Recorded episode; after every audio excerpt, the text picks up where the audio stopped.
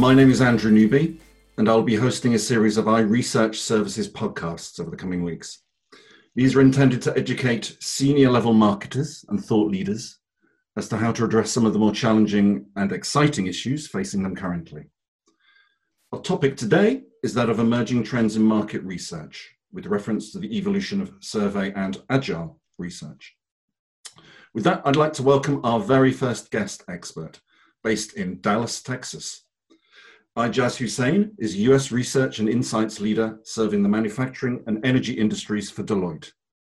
Ijaz has over 18 years of experience in research, thoughtware development, business strategy, market competitive intelligence, and financial analysis. He has authored numerous compelling, high impact thought leadership studies in the areas of business strategy, advanced technologies, digital transformation, sustainability, and the future of work. Ijaz Hussain, welcome and thank you for sharing your insights with our listeners. Thank you, Andrew. Uh, it's a pleasure joining this podcast. Uh, I'm really looking forward to having a meaningful conversation on this particular topic. Yeah, then you're very welcome. Ijaz, what is the current role of insights in a modern brand? How has that changed over the last five years or so? Yeah, so insights uh, and analytics play a vital role to build and drive customer centricity, which in turn affects how a brand is perceived and valued in the marketplace, right? So as an organization's brand depends on its customers' needs and desires and is influenced by their perception, brand value really boils down to getting inside uh, your customers' heads, right? So insights help achieve that by answering some of the most important questions, such as what do my customers think? How do they behave? What do they need? Where do they go to get it? What's important to them? How does my brand make them feel? And also how does my brand help them further their goals? And as you know consumers are increasingly seeking brands and products that align with their cultural identity and lifestyle leading to intense competition in each and every market that a particular brand uh, operates in.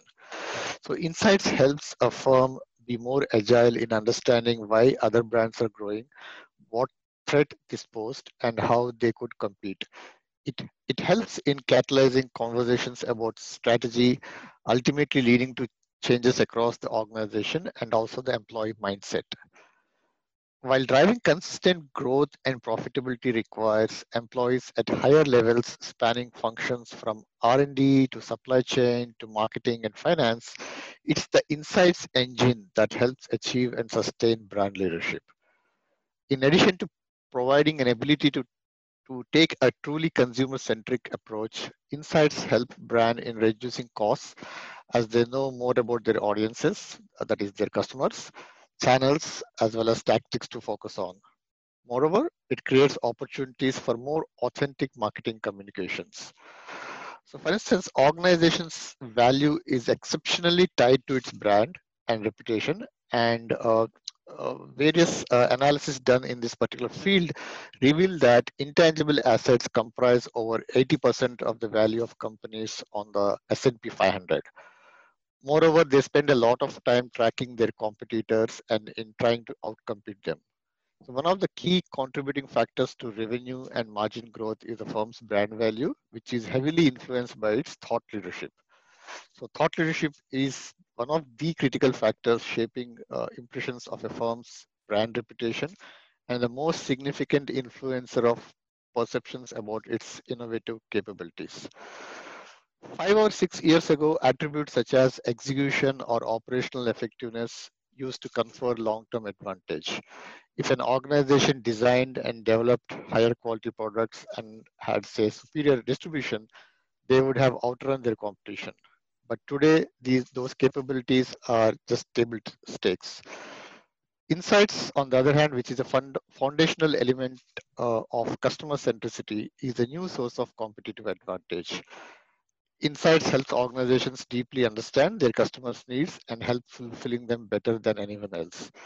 Today, what is uh, increasingly separating the winners from the losers in most of the industries is an organization's ability to transform data into insights uh, about customers' motivations and to turn and how to turn those insights into strategy.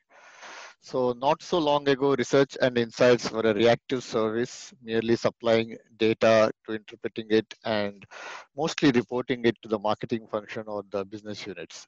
Today, insights function is highly entrenched in strategy and increasingly taking high-level advisory role. Thank Andrew? you. Do you think, um, and you allude to it there, do you think CEOs truly understand the the uses and uh, power of insights, or is it still seen from your experiences as um, as a nice to have? We've got that department that does the insight stuff, um, but isn't really seen as central, as you, as you've just said, to the to strategy, to to overall company strategy. How much how much do you still see that? Uh, yeah, it's uh, it's improving, Andrew. Right. So more and more CEO, C-suite level conversations or board level meetings really uh, highlight some of the key trends uh, and issues in their sector or with their competition, right? So, so CEOs are uh, really uh, emphasizing uh, the value that insights and thought leadership bring, and uh, they, they understand that uh, tomorrow, if, if they have to differentiate themselves from their competition, they will have to have a unique point of view which kind of separates them from their uh, peers, right? So mm-hmm. uh, there are several uh, instances where uh, across the industries where companies are trying to uh, stand up insights functions within their own firm as well as providing more uh, visibility as well as more focus on what they do in terms of bringing or shaping their strategy. So it's it's as we speak, the transformation is happening, Andrew. Right, right. So um, just sort of getting down into sort of um, the detail um, of insights. How do how do you think qualitative and quantitative research best work together to, to optimize insights and outcomes? That's a great question, right? So, so what we are really seeing is both of them really uh, uh, are uh, instrumental in driving your insights engine, right? So, so qualitative and quantitative research are basically complementary research methodologies which yield different forms of data. While uh, quantitative research methods such as surveys generate numerical data which can be used to produce statistics and, and identify patterns, uh, qualitative research methods such as interviews or focus groups help understand opinions and motivations to answer questions which cannot be quantified with numbers or through your quantitative research. As I said, both are important and effective to develop actionable insights and depending on the objective, organizations and teams could decide whether they conduct qualitative or quantitative research or both of them, right? Yeah. Today, quantitative research is frequently conducted online to reach a wider audience that is more likely to provide an accurate representation of the views of an entire population. Due to the technology available to researchers today, surveys can be conducted quickly and uh, easily provide insights faster, making it a popular opinion. However, while quantitative research aims to objectively test a theory or measure the attitudes of your audience or target audience in response to a specific research objective, there is often no room for participants to explain the reasoning behind their responses or even the mm-hmm. participants' individual interpretation of the question that you might ask. So you, you get what I'm saying, right? Yeah. So this is where qualitative research complements the quantitative research effectively rather than just uh, the statistical and numerical measurements that describe the situation or the what, qualitative research focuses on the reasoning behind the actions of individuals and groups. That is uh, the why, right? So they capture the why through open-ended and exploratory questions. Uh, furthermore, qualitative research methods such as uh, focus groups, online research communities, and forums allow the research participants more freedom to provide in-depth answers, and, and have a meaningful dialogue or discussions for more detailed and informed insights. Obviously, the type of research a team undertakes will greatly uh, affect the types of insights generated. So attaining a knowledge of, uh, not only knowledge, a working knowledge of both qualitative and quantitative research methodologies is essential to plan and implement a successful uh, insights program, right? Moreover, context is, uh, is key in research and developing thought leadership, right? So the insights gained from data collected through research will always be context dependent. And so uh, organizations must be carefully uh, carefully uh, report uh, in reference to the context in which they've gathered the information as well as providing the insights. So, so the narrative analysis must consider context carefully as, as the data collected by research uh, is, is formulated into summaries. So finally, I, will I'll say this, while it is okay to use only one type of uh, research for a study, the data generated from this will never be able to provide the full picture. So to develop an impactful and actionable research and, and have a, uh, a kind of insights that is consistent with, with uh, your point of view, uh, the, organizations and teams must provide both uh, accurate and actionable insights. So it requires them to integrate both qualitative and quantitative research methods. Uh, uh, if, if, you understand what I'm trying to say. Mm, sure. And as um, obviously the demand for instant insights or real-time insights rather increases. Um, what are ways in which agile market research is revolutioning, revolutionizing how companies capture insights today, and, how do they use them? Yeah, I think that's that's that's what we're seeing uh, quite a bit uh, nowadays, right? So there is emphasis on speed to uh, analyze, speed to market your uh, insights, as well as speed to understand uh, how your customers are behaving in different end markets, right? So, so when organizations apply agile software development uh, methods such as uh, iterative development process or or some of the cutting edge digital technologies which we always hear about such as AI or automation into the research they empower their teams to to not only conceptualize, uh, test and launch products or campaigns rapidly, but they can do it at a very cost in a very cost-effective manner, right? So they're extremely useful for uh, Uh, mid-sized and small companies with limited resources who can leverage these agile market research methodologies to develop powerful capabilities for understanding consumer behavior, sizing the market, concept testing, developing new products, tracking their brand performance and whatnot. So they would really eliminate the need for external vendors or large internal resources to provide timely market insights. So, so if, if I specifically talk about the ways in which agile market research works, three things come to my mind. Automation, AI, and use case specific software. So allow me to explain this briefly, right? So first, automated research platforms can carry out tasks such as project scoping, feasibility checks, price quotes, and, and launching your research to a global survey panel at a click of a button. So this helps organizations and research teams to launch several projects at any given time. Second, AI helps the market research make it smarter and well-rounded. Organizations can make changes to their surveys after receiving automatic recommendations from say an AI-enabled survey uh, assistant, right? So machine learning, which trains on billions of surveys uh, responses, helps teams to launch professional level surveys, even without having an in-depth knowledge of, of market research. So we don't need uh, researchers uh, anymore.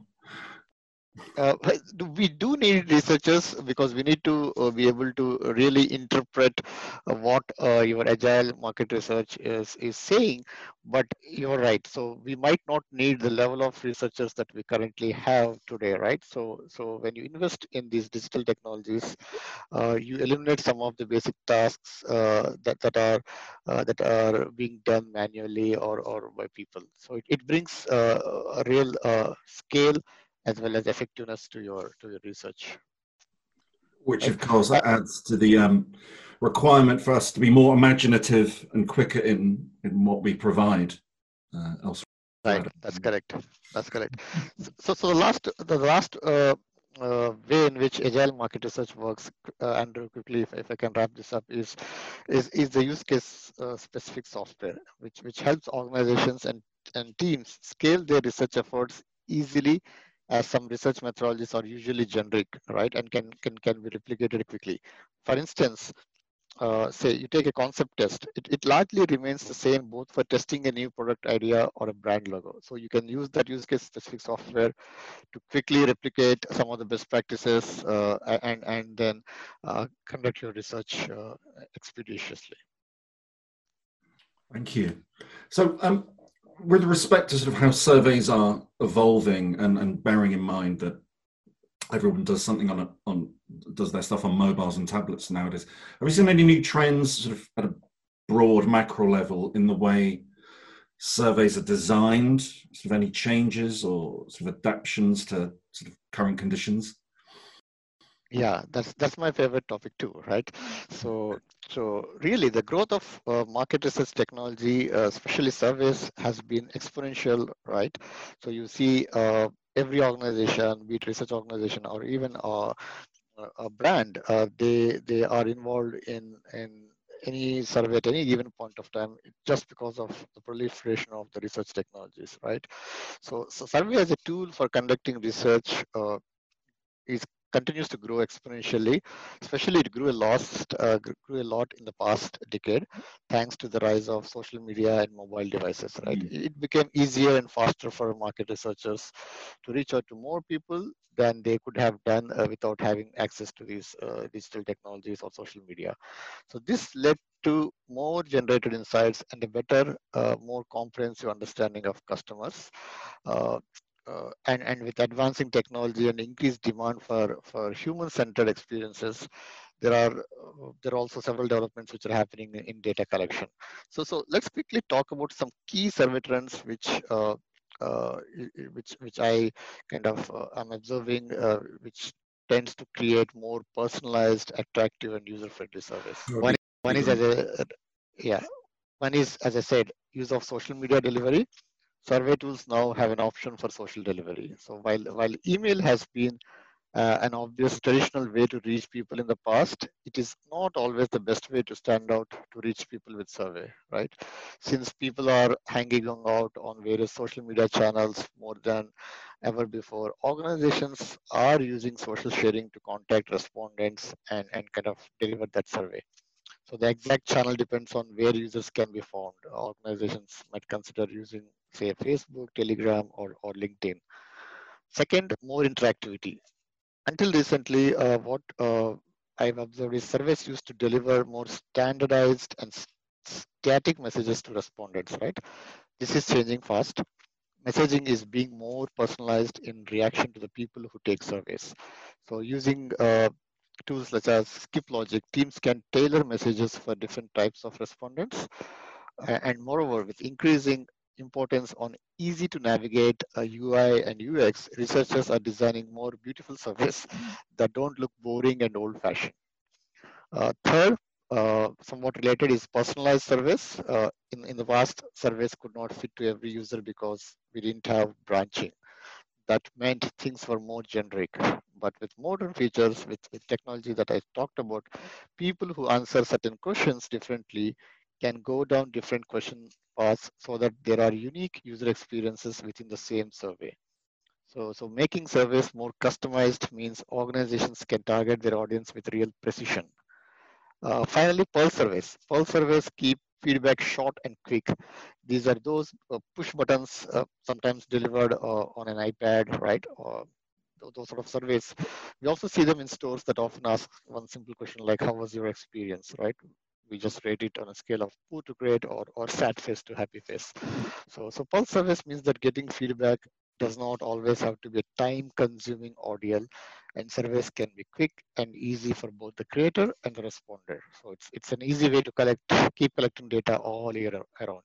Do you, do you think um, that data collection will ultimately just become an exercise in very sophisticated social listening, which has been sort of on the rise since lockdown happened across across the world, has become much more important as a proportion of data collected. What, what's your view on that and, and social listening and, and how that fits in with the whole aspect of agile research and, and how one designs surveys? Absolutely. I think uh, uh, surveys will become a new instrument for social listening. We, they have already become to some extent, especially uh, in uh, in companies or organizations which which are uh, really very digitally savvy, right? So so they keep an eye uh, and uh, ear around what consumers are uh, consuming in terms of data, in mm. terms of their opinions and attitudes are right so, so a lot of uh, your social media sites as as well as your uh, interactions online uh, reveal uh, certain certain uh, kind of traits or characteristics which are very important for brands mm. to right? Uh, especially with uh, changing circumstances, how uh, the demand will get uh, impacted, which region, which market, which product segment, what are the changing preferences.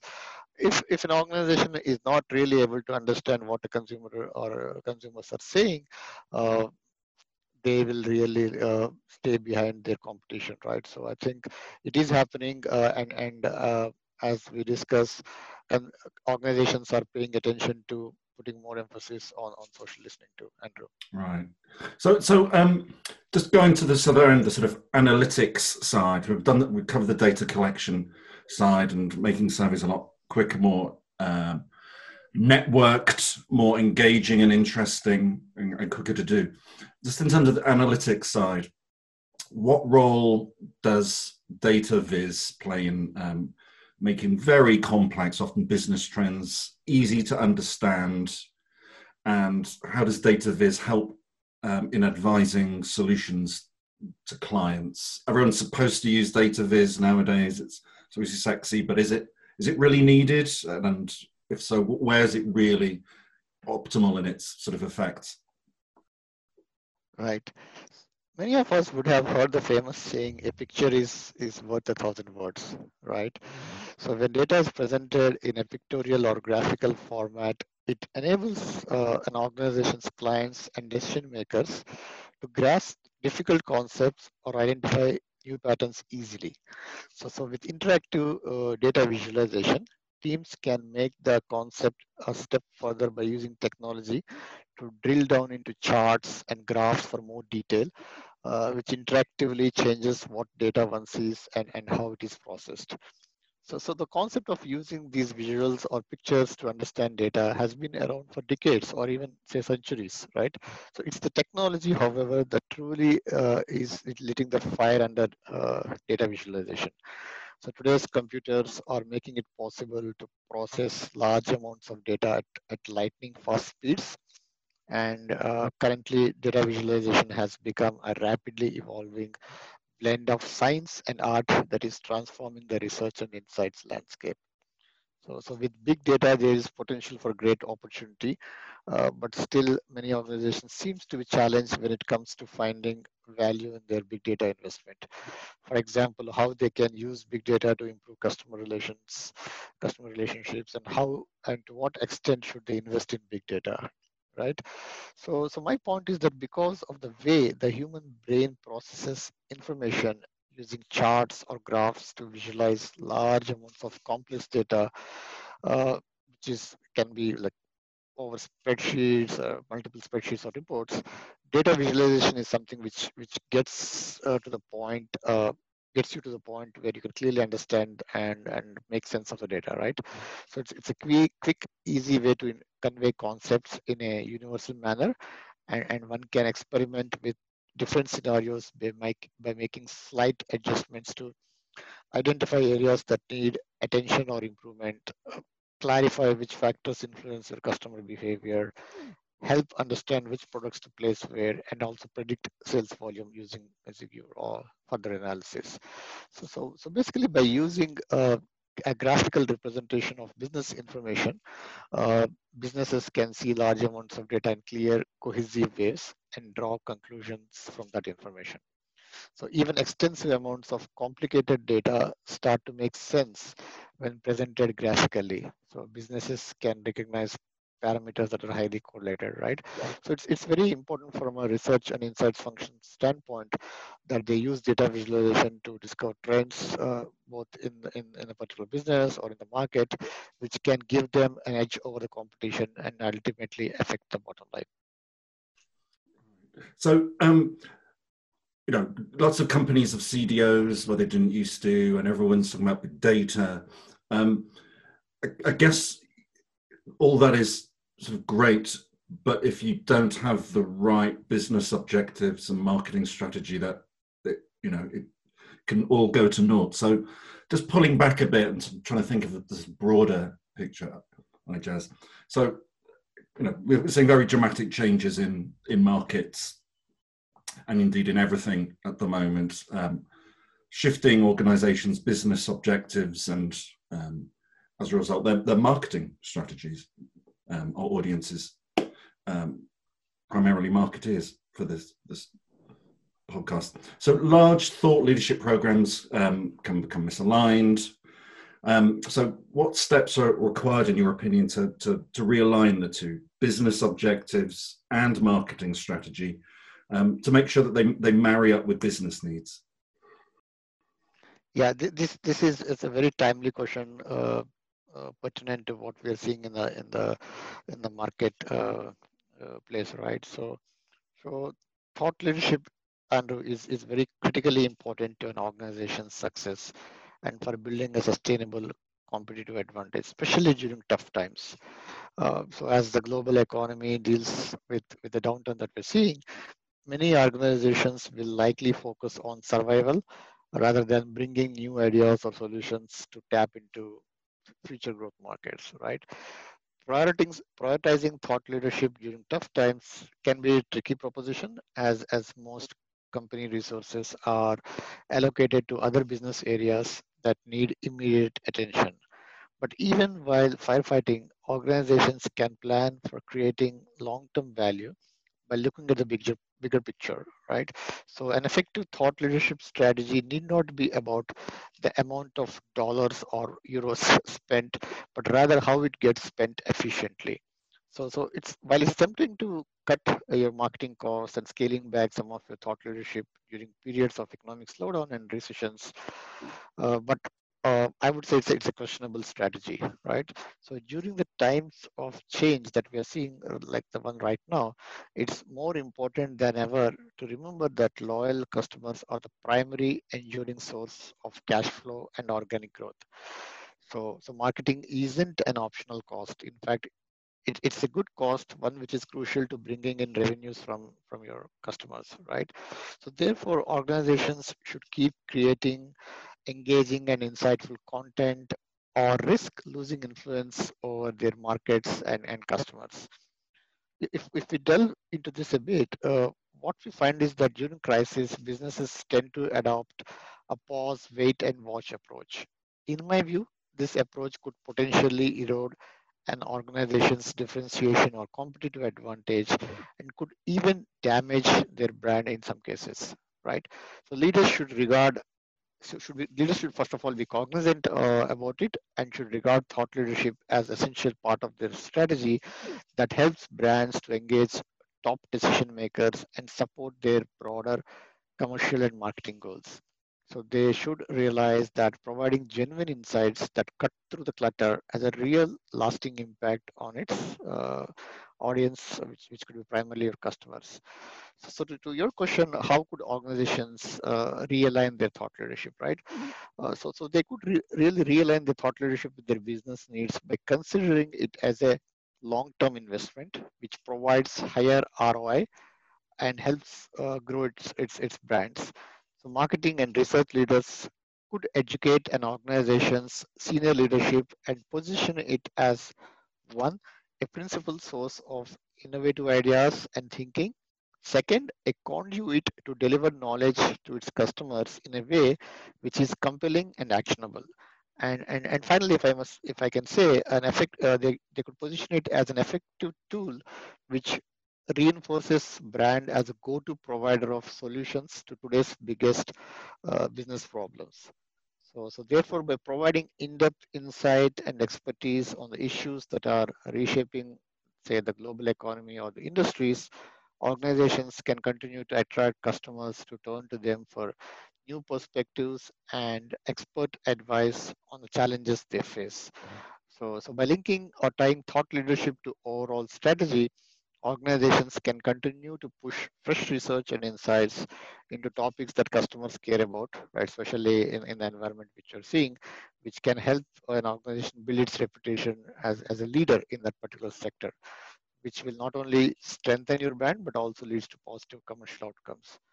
So, so yeah, so that's how companies can really focus and realign their uh, strategy, which which kind of uh, focuses a lot on, on thought leadership, right? Uh, obviously, tough times means that you need to be cognizant of cost, but uh, one must regard these costs as an uh, essential, important cost, which will provide long-term ROI for for an organization.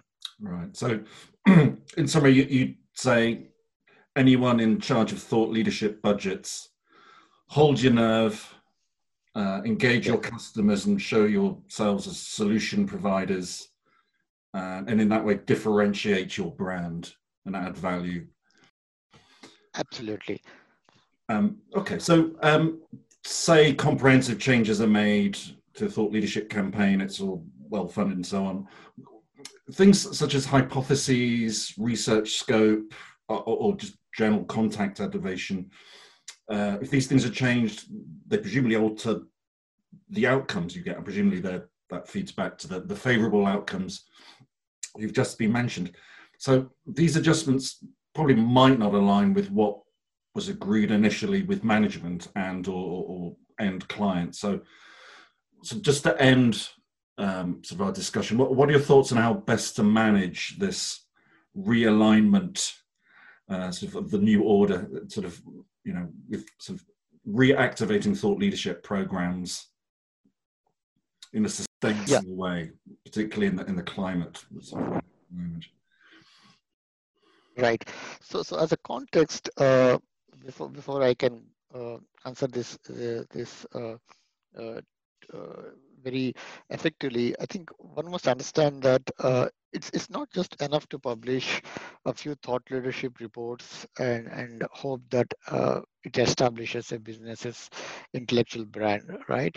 So, so organizations must understand that to leverage the benefits of thought leadership content, they need a sustained strategy focusing on topics or content where they have something fresh and compelling to say and, and continuously drive those campaigns that engage and inspire their audience right so so top leadership must realize that it is an organization wide activity which requires and takes consistent input from all the functions and specialists and and, and this one which is ongoing and long term right? So when organizations make comprehensive changes to their thought leadership campaign it might conflict with their strategy and brand, right? So they can avoid this by evaluating whether they are risking credibility with clients by making changes to their content strategy, as clients might be reaching to them because they built expertise in certain topics, and that is where they differentiate in the marketplace. So let me explain this with an example, right? If an organization is known for its expertise in supply chain, and a potential client is looking to expand its supply chain, the client might be looking for a firm which uh, with the best thought leadership about digital supply networks, right? Before they expand their supply network. So therefore, producing high quality thought leadership can generate leads for growing revenues uh, in areas where you want to grow your business.